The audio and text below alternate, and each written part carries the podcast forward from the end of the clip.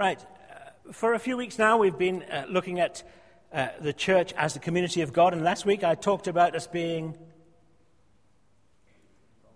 I talked about us being an involved community, involved with God, involved with one another, involved with society, and this week I want to talk about us being a missional community, and also at the end tie in some of what I shared last week as well. So I want us to read from Matthew 28, the whole of it.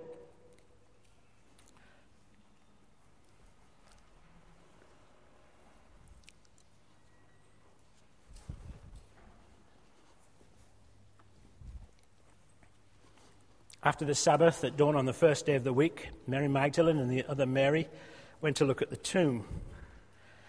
There was a violent earthquake, for an angel of the Lord came down from heaven and, going to the tomb, rolled back the stone and sat on it.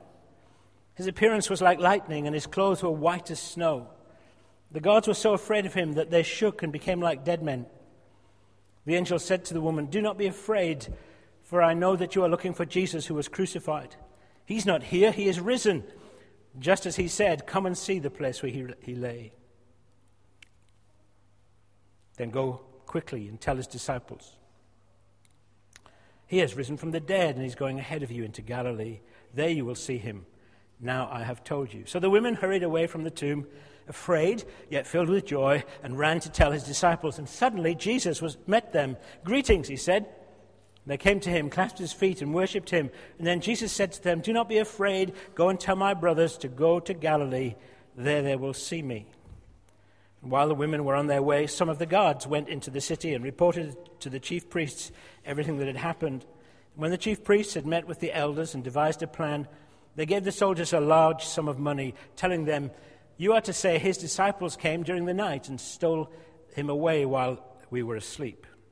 If this report gets to the governor, we will satisfy him and keep you out of trouble." So the soldiers took the money and did as they were instructed, and this story has been widely circulated among the Jews to this very day. And then the 11 disciples went to Galilee, to the mountain where Jesus had told them to go. When they saw him, they worshipped him, but some doubted. Then Jesus came to them and said, "All authority in heaven and on earth has been given to me. Therefore go and make disciples of all nations, baptizing them in the name of the Father and of the Son and of the Holy Spirit, and teaching them to obey everything I have commanded you. And surely I am with you always, to the very end of the age." I read through this whole chapter just so we could understand the context of the last three verses, verses 18 to 20. Jesus had come to the end of his earthly ministry. He'd been crucified and died to take away the sin and shame of all who had put their faith and trust in him. And then he had risen from the dead, so defeating death itself. And that means there's no fear in death for all who have put their trust in Jesus. In fact, we have an eternal hope, cast iron promises of life with Jesus forever. And so now, just a few days before he was taken up in the clouds and back to heaven, Jesus commissions his church. And we're his church. So he says to us this morning, "All authority in heaven has been given to me. Therefore go," that's you, "go and make disciples of all nations, baptizing them in the name of the Father and of the Son and of the Holy Spirit, and teaching them to obey everything I have commanded you.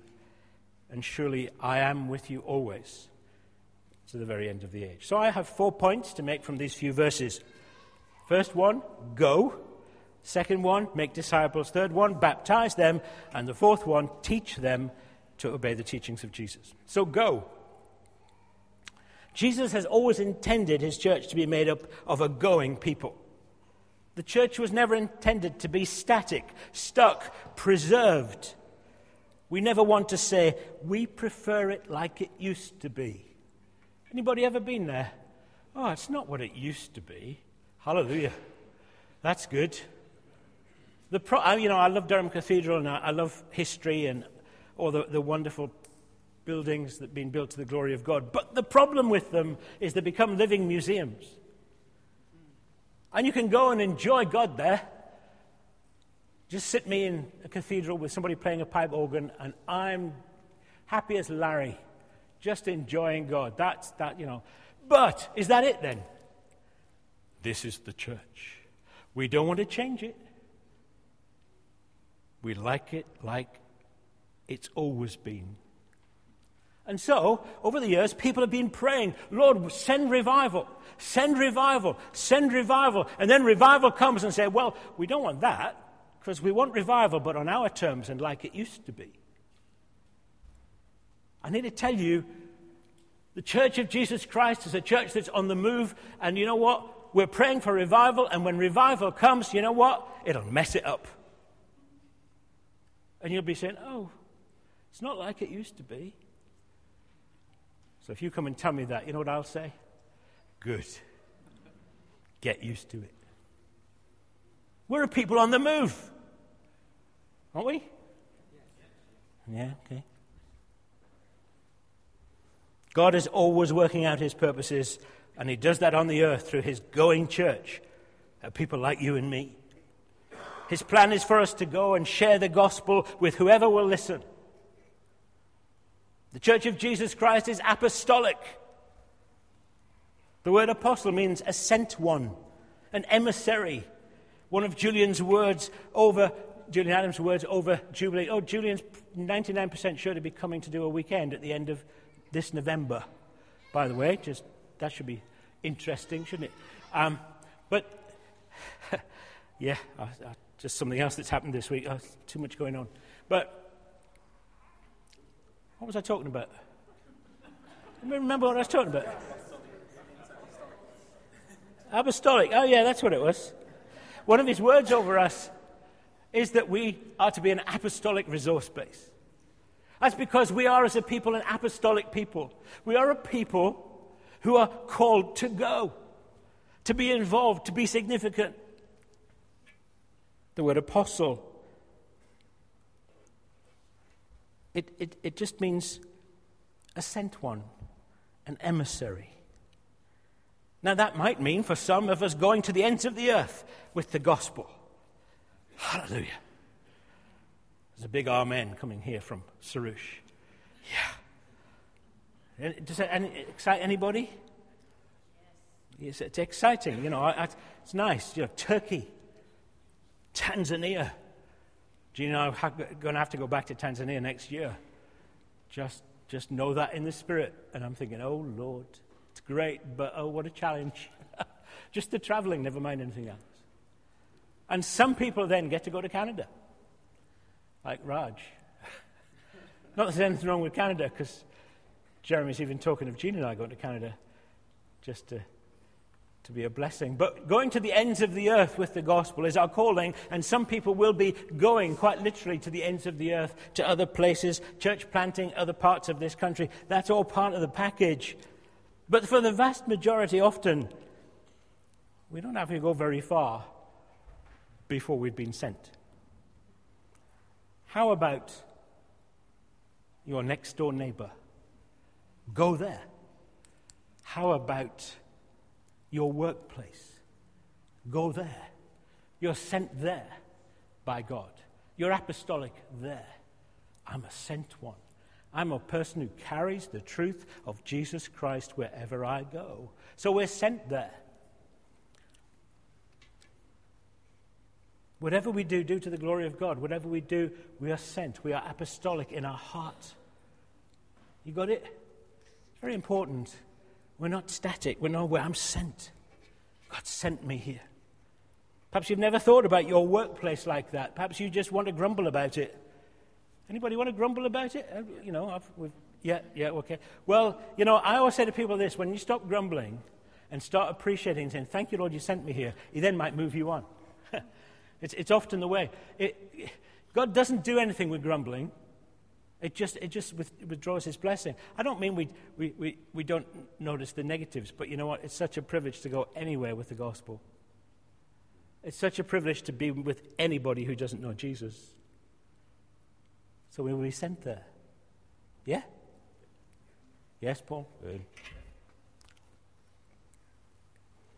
We are a sent people. None of us are left out. We're all commissioned by Jesus. But to go somewhere, you know, you need to be intentional about it. Have you ever noticed, I'm a going person. The problem is I never get out of bed in the morning. That's amazing. Yeah, the world. Oh, yes, Lord. But just getting out of bed, that's really difficult. Anybody know what I'm talking about? Young people, just seems to be young people. They're even saying that young people, teenagers, are wired differently, so they should move school and uni so they can all lay in bed longer in the morning. What a load of rot. Absolute rubbish. Could it be going to bed earlier at night? Might change that. However, all I'm saying is this. Every one of us, we all have the same life to live. We all have the same decisions to make. And to be a going person means I have to make choices, the very basic choices of actually getting up in the morning, choosing where I go, making plans where I go, that sort of thing. That's what it means. We have to be intentional about being a going people. We're called to love, to serve like Jesus does, and be very intentional about it. But then I move to my second point, making disciples. God intends us to be intentional about going, but then intentional about making disciples. Don't just hope somebody bumps into you and catches something. I just hope my lifestyle tells them. That's okay, but how about intentionally letting people know you're a Christian in the workplace? How about intentionally standing up for Jesus? How about intentionally saying no to sin and yes to God? Standing out in the crowd. How about doing that?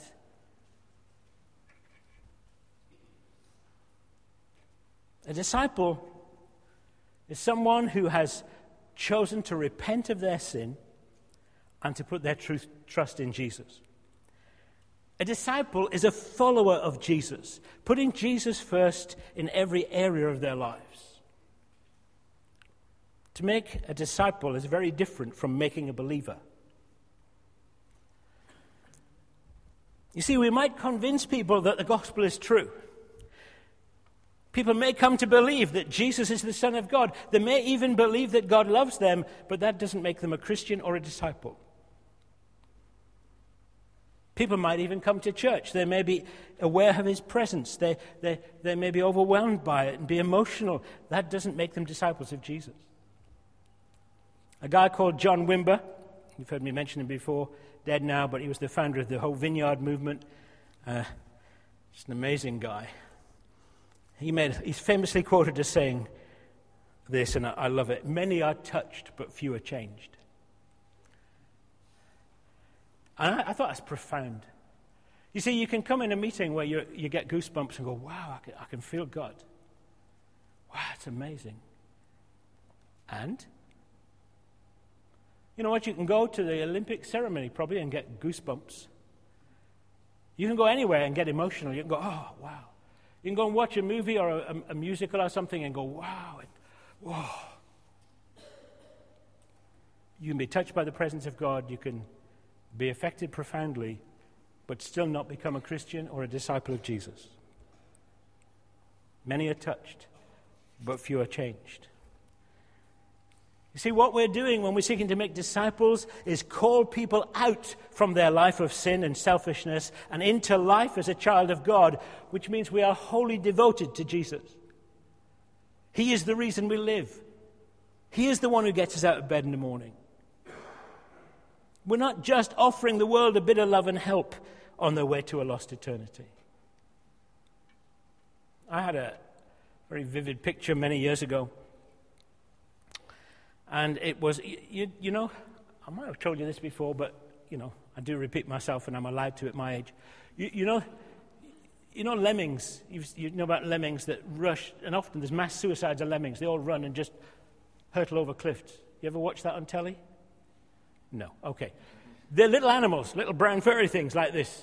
Well, I don't know how big they are, but, right? And they seem to have a herding instinct, and they just hurtle, and millions of them just die going straight over a cliff. I've seen it on the telly. Don't think I've met a lemming in person, but I won't say not unless you're one, but, right. No, won't go there. The interesting thing is I had this picture one day, but it wasn't lemmings that were hurtling over the cliff, it was people. And they were hurtling along in their millions, hurtling to a lost eternity. And you know what we were doing? We were sitting in deck chairs going, oh, that's a shame. I was really bothered. That's not what I'm there for. It's not what the church is there for. We're there, to quote William Booth, to rescue the perishing. You know what you see sometimes when people are on marathons, not that I'm an expert, you understand, but I've watched this on the telly too. You know, when people run, it's about the best I can do. But you've seen people run, mile after mile after mile. What happens? They have water stations on the way. And they'll just take one, yeah? Oh, Angela knows. You've done a bit of running, haven't you? Yeah. It just doesn't compute in my brain. It just seems a very odd thing to do.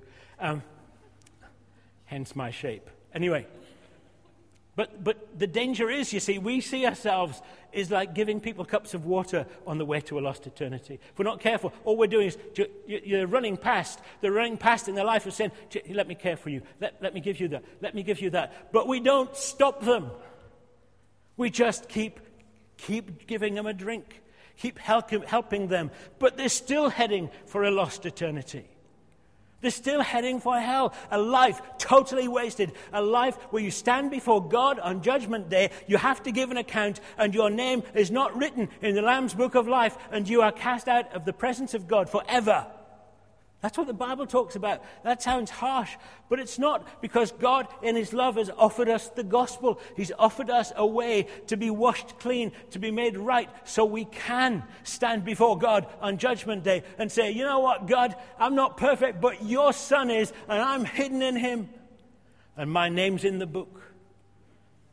I'm going to talk more about the book next week. I'm talking about us being a biblical community.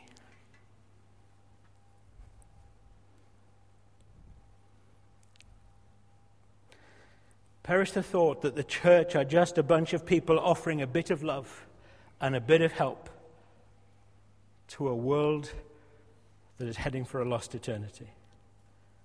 Awful. We offer the world what is found in Jesus alone, and that is the love of God. Jesus came to offer the world total freedom from sin and shame. Here it is. And he said, I'm the answer. And he hung on a cruel cross, and his blood was poured out. And he said, you trust in me, and every drop of my blood will say, the price is paid. He's washed clean. You're brand new. That's what the cross says to a lost and dying world. And so we point people, don't give them just a cup of water or a bit of help, but we point them to a Savior. But you know what the Savior does? He confronts the world. He confronts the world. Jesus came to confront sin in our world. While we love and care for people who are trapped in sin, we are not to leave them there. And it's so important that we lovingly confront sin and speak against it. We need to love society with the love of God. Even society says, where's the church? Why don't the church stand up and say something? People who are not Christians will say, why don't the church stand up like they've done throughout history and say, this is wrong. This must stop. That's what we're there for. We are the salt in society that purifies it. If we stop being salt, we may as well be thrown away.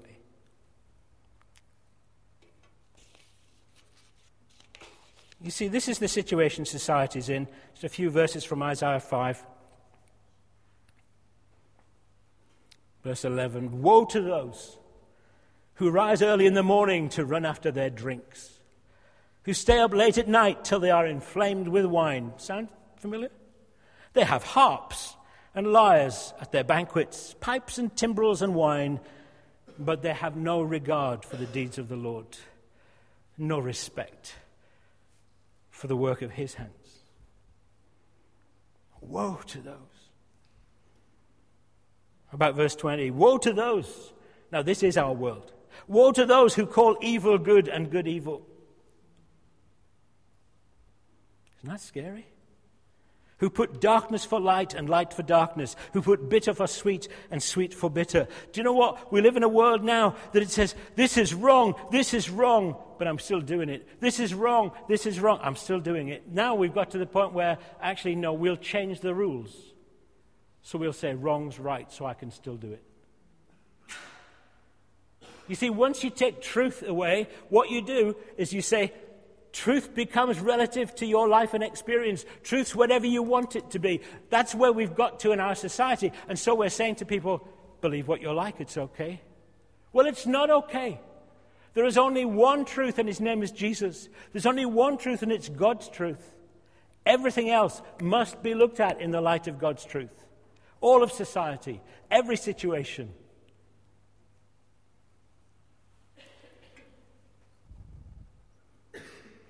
Woe to those who call evil good and good evil. Woe to those who are wise in their own eyes and clever in their own sight. Woe to those who are heroes at drinking wine and champions at mixing drinks, who acquit the guilty for a bribe but deny justice to the innocent. Just have a read through Isaiah 5. There's just more. Whoa, it's terrible. It confronts things. Our young people today, Friday night, Saturday night, going out, mixing drinks. They're interviewing a young guy, probably 18. He said, I'm a hedonist. What I live for, he said, is to go out with my friends and to get drunk. I like women. I'm a hedonist. I want to enjoy myself. I thought, man, is that your life? Is that what you exist for? Our society is heading to a lost eternity. And we are the only ones who have the words of eternal life. That's the truth. Sin destroys society. And so we need to unashamedly confront the greed, the selfishness, the drunkenness, the promiscuity, and the casual sex that have become the norm in our society. Now, we don't confront sin by pointing the finger at sinners. There's no point coming along and saying, I'll use you as an illustration for my, you are a dirty, rotten, blah, blah, sinner. You know, there's no point doing that. He's lovely, really. But there's no point doing that because that's not fair, that's not true. What you have to do is say, I love the sinner, but I need to tell you, I hate the sin. I need to tell you about sin. I need to tell you that you're destroying your life if you live this way. I need to tell you that because that's the love of God for you, the truth. Wow, look at that rain. Bring it on. Is it prophetic?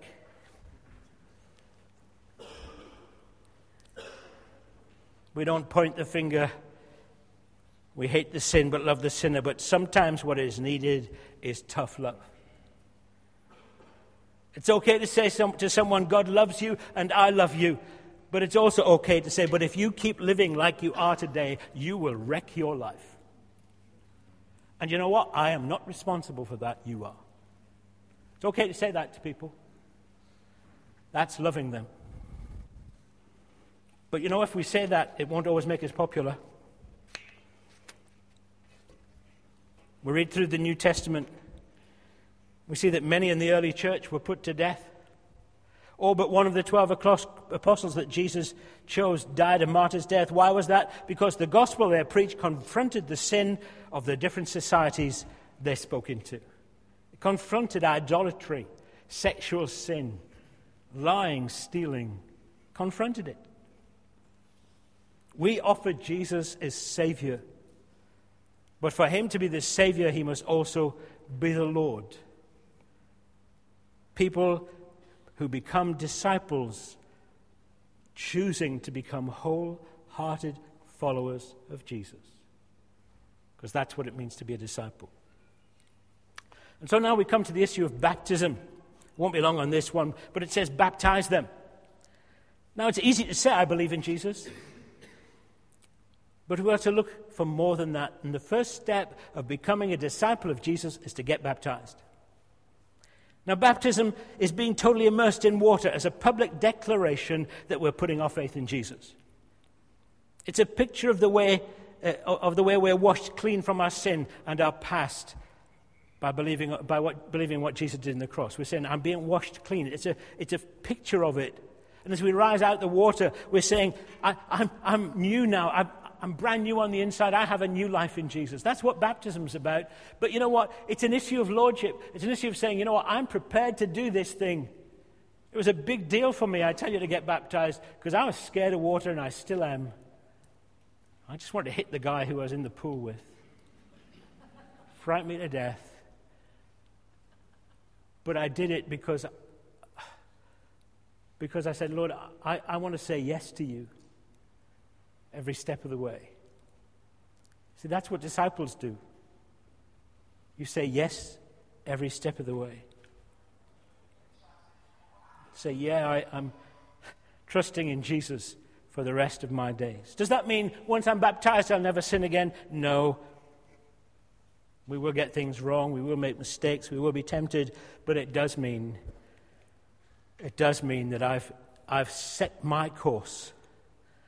I have made my choice, and I will follow Jesus. And if I fall over, I'll get up again and confess my sin. And in his grace, he will forgive me. In his mercy, he will rescue me. He will set me on my feet, and he will wash me down, and he'll keep me going. And I will live as a child of God for all eternity. That's what it's about. And it's wonderful, and it's great to be a disciple of Jesus. I'm not telling you about something that's really onerous or horrible. It's costly, but it's wonderful. You get a little bit excited about being a child of God. It's wonderful to follow Jesus.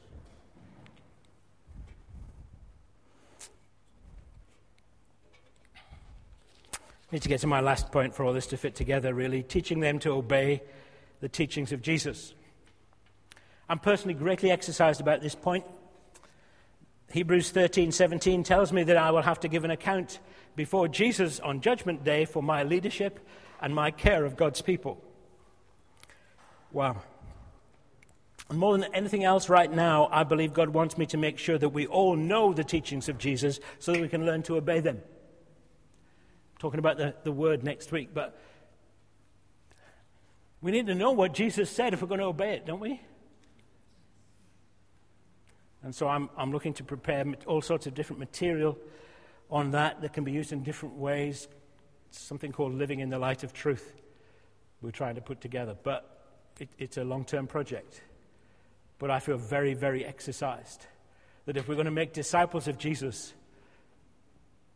they believe on Jesus, they get baptized, and then they learn to obey him every day of their lives, working out their salvation, learning what it means to be a child of God. That's what we're called to. That's what it means to be a disciple.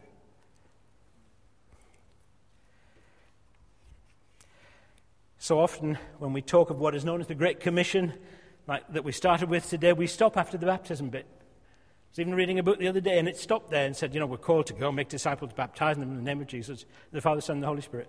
And it stopped. Most of the stuff you read, it stops there. Actually, Jesus continued the whole phrase, teaching them to obey. The Apostle Paul, I think it's in Romans, talks about the obedience that comes from faith. We're called to obedience. We're called to follow God. We're called to live his way. That's what it means to be a Christian. We're not called to get saved and do as we like. We're called to say, no, I follow Jesus. I'm a Jesus believer, a Jesus follower, and I will obey him.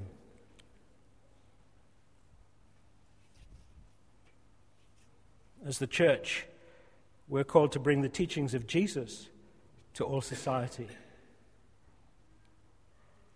Bring the teachings of Jesus to all society. We're called to disciple the nations with the teachings of Jesus. We can only do that as we ourselves know those teachings and live in obedience to those teachings. It's not a very popular word, but obedience is crucial. Crucial for the Christian. See, I'm always troubled by what Jesus said in Matthew 7:21-23. I'll just leave it with you, but he says, not everyone who says, Lord, Lord, will enter the kingdom of heaven, but only the one who does the will of my Father who is in heaven. He says, many, which is worrying, many will say to me on that day, Lord, Lord, did we not prophesy? So they're using spiritual gifts. Did we not prophesy in your name and drive out demons in your name and perform miracles? He says, then I'll tell them plainly, I never knew you. Away from me, you evildoers. Something actually a bit sobering there. Are you a disciple or just a believer? I find that a challenge.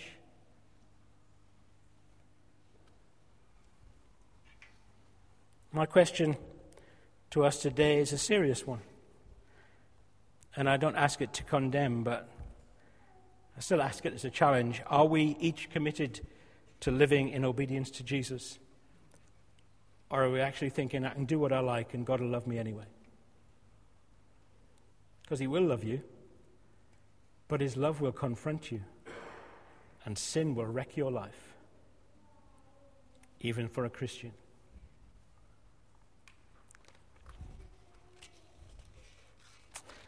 A big part of our one anothering, you know, last week I was talking about one anothering. A big part of that needs to be helping each other to walk in obedience and walk free from sin. People often think I'm Mr. Nice Guy. And I hope I am, but you know, it's amazing how quickly people think differently about me if I say no to them or confront them about something. Remember years ago, there was a guy doing quite well in the church, doing all right, and I went round to his home and I was a good friend. But the way he treated his wife was just appalling. Absolutely appalling. So one day I thought, well, in for a penny. And I just said, you know what? God's calling you, the hand of God's in your life, but you need to deal with something. You need to treat your wife very differently. And he instantly took offense, left and emigrated to Canada, actually. But I think it was good. Nothing, no disrespect to Canada. But you know, if we're going to live for Jesus, we've got to model it.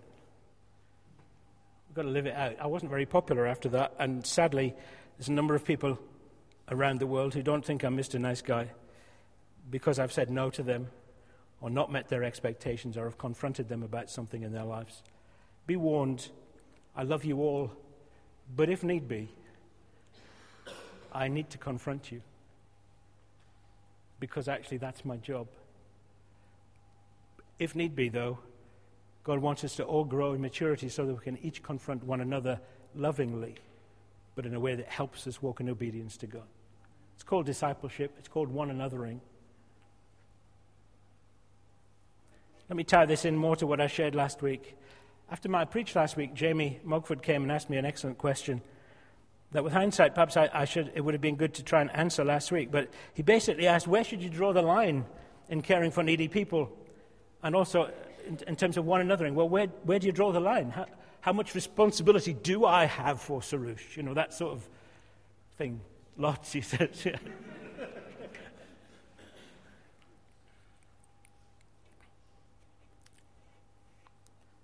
Let me speak into that for a minute. And this applies to our one anothering and applies to being missional. You see, in our care for one another and the world, in our love and care for our society, we can fall into the trap of being used by others to facilitate their sinful behavior if we're not careful.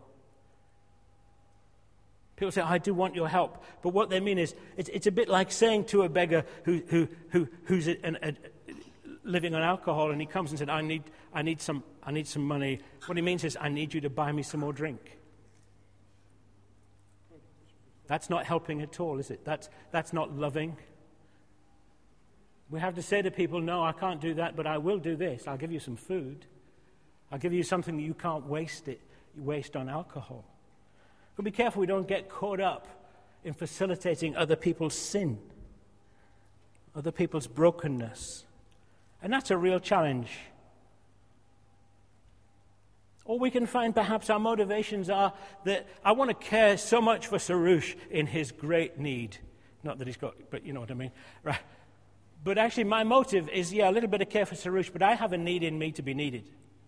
I have a need in me to be very effective and significant in God. So actually I'm meeting a need in my own heart by trying to care for Sarush.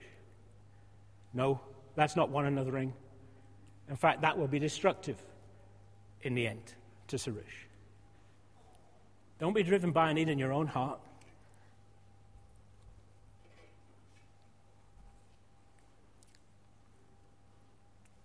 Many people have that problem, you know. I need to care. I must care. But what you mean is, I need to be significant. I need to make a difference. And then I find personal value in that. That's not where you find your value. Your value is in who you are in Christ. You are a child of the living God. That's your identity and that is your value. You don't have to demonstrate it or prove it to anyone. This is very important. And if you find yourself driven, I need to help, I'm meeting a need in my own heart, then come and talk to us about it, because actually you need to get free of that. You need to get free of that. I'd love to set you free from that. It's a big thing we see in churches today.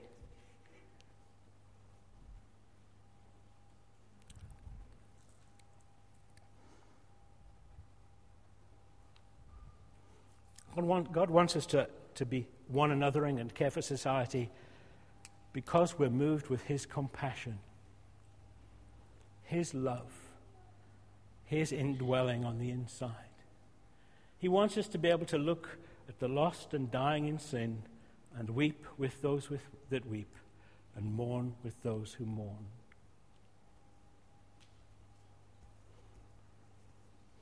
Have you ever dared ask God to give you a heart like his?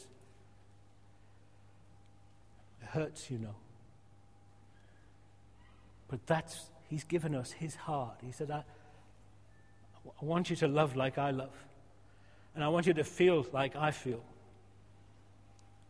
And you know what? As we do that, it won't earn us popularity necessarily. It might mean people even reject us. And so that need to be needed cannot be the foundation of our care and ministry. You see, the love and compassion of Jesus often confronts people. The love and compassion of Jesus may well say no to people, and it may even let them walk away grumpy. You ever had that? Jesus did. A guy called the rich young ruler who had it all, and it says he went away sorrowful. Jesus didn't chase after him. He didn't try and solve it.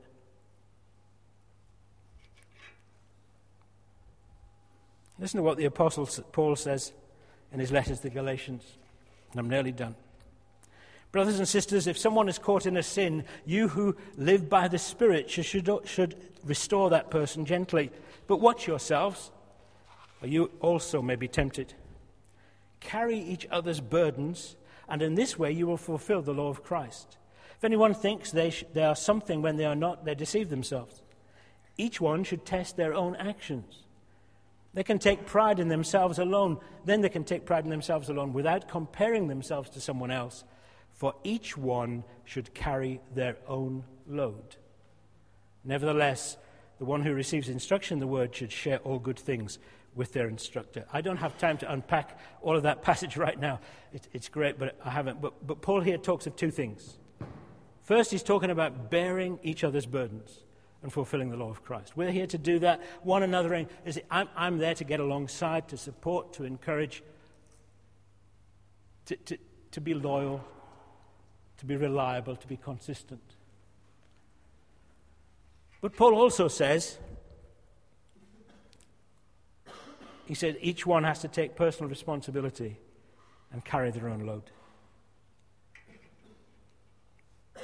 And so I have to say to Suresh, you have to take responsibility for that. Doesn't mean I don't love him. It just means I've got to let him carry his own load. I'm not there to carry that for him. Just help him with his burdens. Discipleship is about us each taking personal responsibility for our walk with God. It's about us taking personal responsibility and saying, I'm going to seek to follow Jesus and to be full of the Holy Spirit and to become a man or a woman of integrity, being available as a servant to bless others. On the way, I may have need, and you know what? My brothers and sisters will help me, and they will bless me, but my reliance is on God. My reliance is on my identity. I'm a child of God. My reliance is not on Suresh or someone else to meet my need. God meets my need. Very important. Very, very important.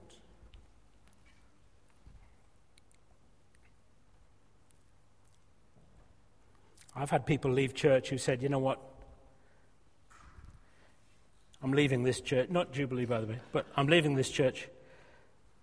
Somebody who'd actually been a leader and I'd spent hours and hours with.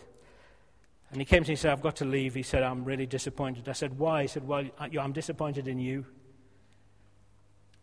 And I thought, I've spent more time with you than any other leader. Why were you disappointed? He said, well, you've really let me down. You haven't fulfilled my expectations. And all I could do was wave goodbye, because the bottom line is this. I'm not here to meet your expectations, and you're not here to meet mine.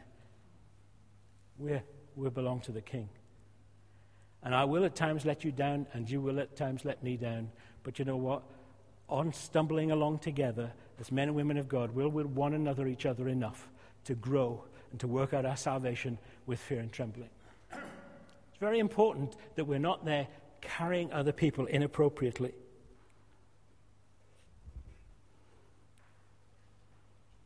Be careful we don't become facilitators, even in the church, of other people's sin or bad behavior. If someone is after your help all the time, perhaps they could actually be asking for you to do what they're responsible for. Don't do it. Maybe help them take responsibility, but don't do it for them. In the same way, if a person's pestering you again and again for help, maybe they may even be asking different people in the church at times for help, asking you, and people are involved here, and I've seen all that in church. Be careful of it, because you know what? Generally is a sign that they're not taking responsibility for their own actions and behavior. Of course we must love people, but real love will at times say no. We do it with our kids, don't we? Bringing up children. I hope you do. This is so important, because as we grow in a church, as we grow as a church, you see, more and more needy people will be coming in. And you know what? We want to be a loving community. We want to serve people. We want to give them help and support. We want to help them grow in God. We want to help them learn to take personal responsibility for their life. Personal responsibility to pray. Personal responsibility to read the Bible. Personal responsibility to walk in obedience before God. I cannot live your life for you, and you cannot live my life for me. Can't be done.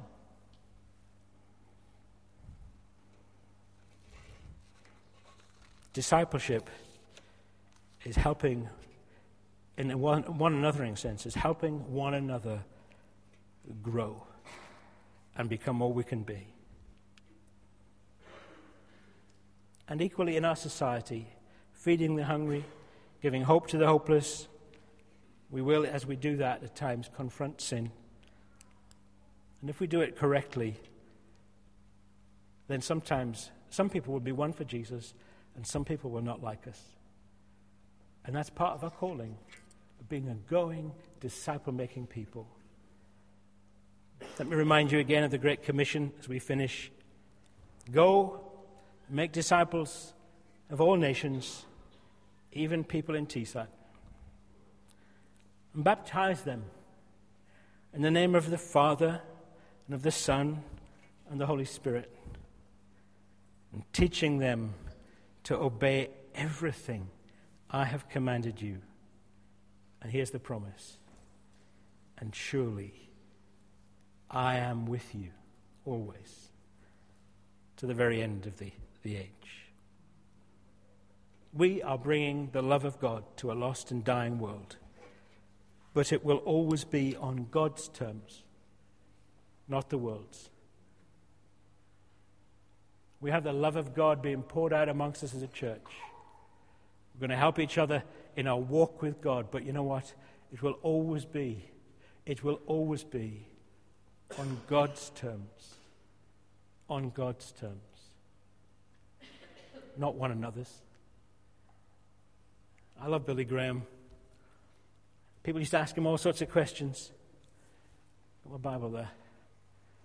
See him on the telly and elsewhere, and he'd always say, and this is a great way, discipleship, and I'll be talking about this next week, but it's great. It's just, he said, well, I don't know, but he said, it's not my opinion that counts. He said, but God says. God says. If you have an argument, blame God. He'll sort you out. Isn't it good to be a going people? Isn't it good to be a people on a mission? Isn't it good to be a people who are seeing people born again, set free, baptized, living in the goodness of truth? Isn't it good? Isn't it good to be growing in the Word, knowing more about the teaching of Jesus and learning to apply it into our lives? Isn't it good? It will affect every facet of life. As we prayed this morning and we've handed some torches out, you know what? Every one of you who got prayed for, you are now responsible for what you will do with your torch. I'm not. I prayed some pretty big words over some people today.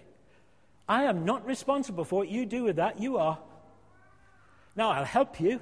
I will encourage you, but I will not pursue you inappropriately because you are responsible to get before God with it. I say, God, help me carry this torch well. And my prayer is, Lord, help us carry the torch well in Teesside, that we together may shine and be a wonderful torch, giving testimony to the glory of God. Let's stand, shall we?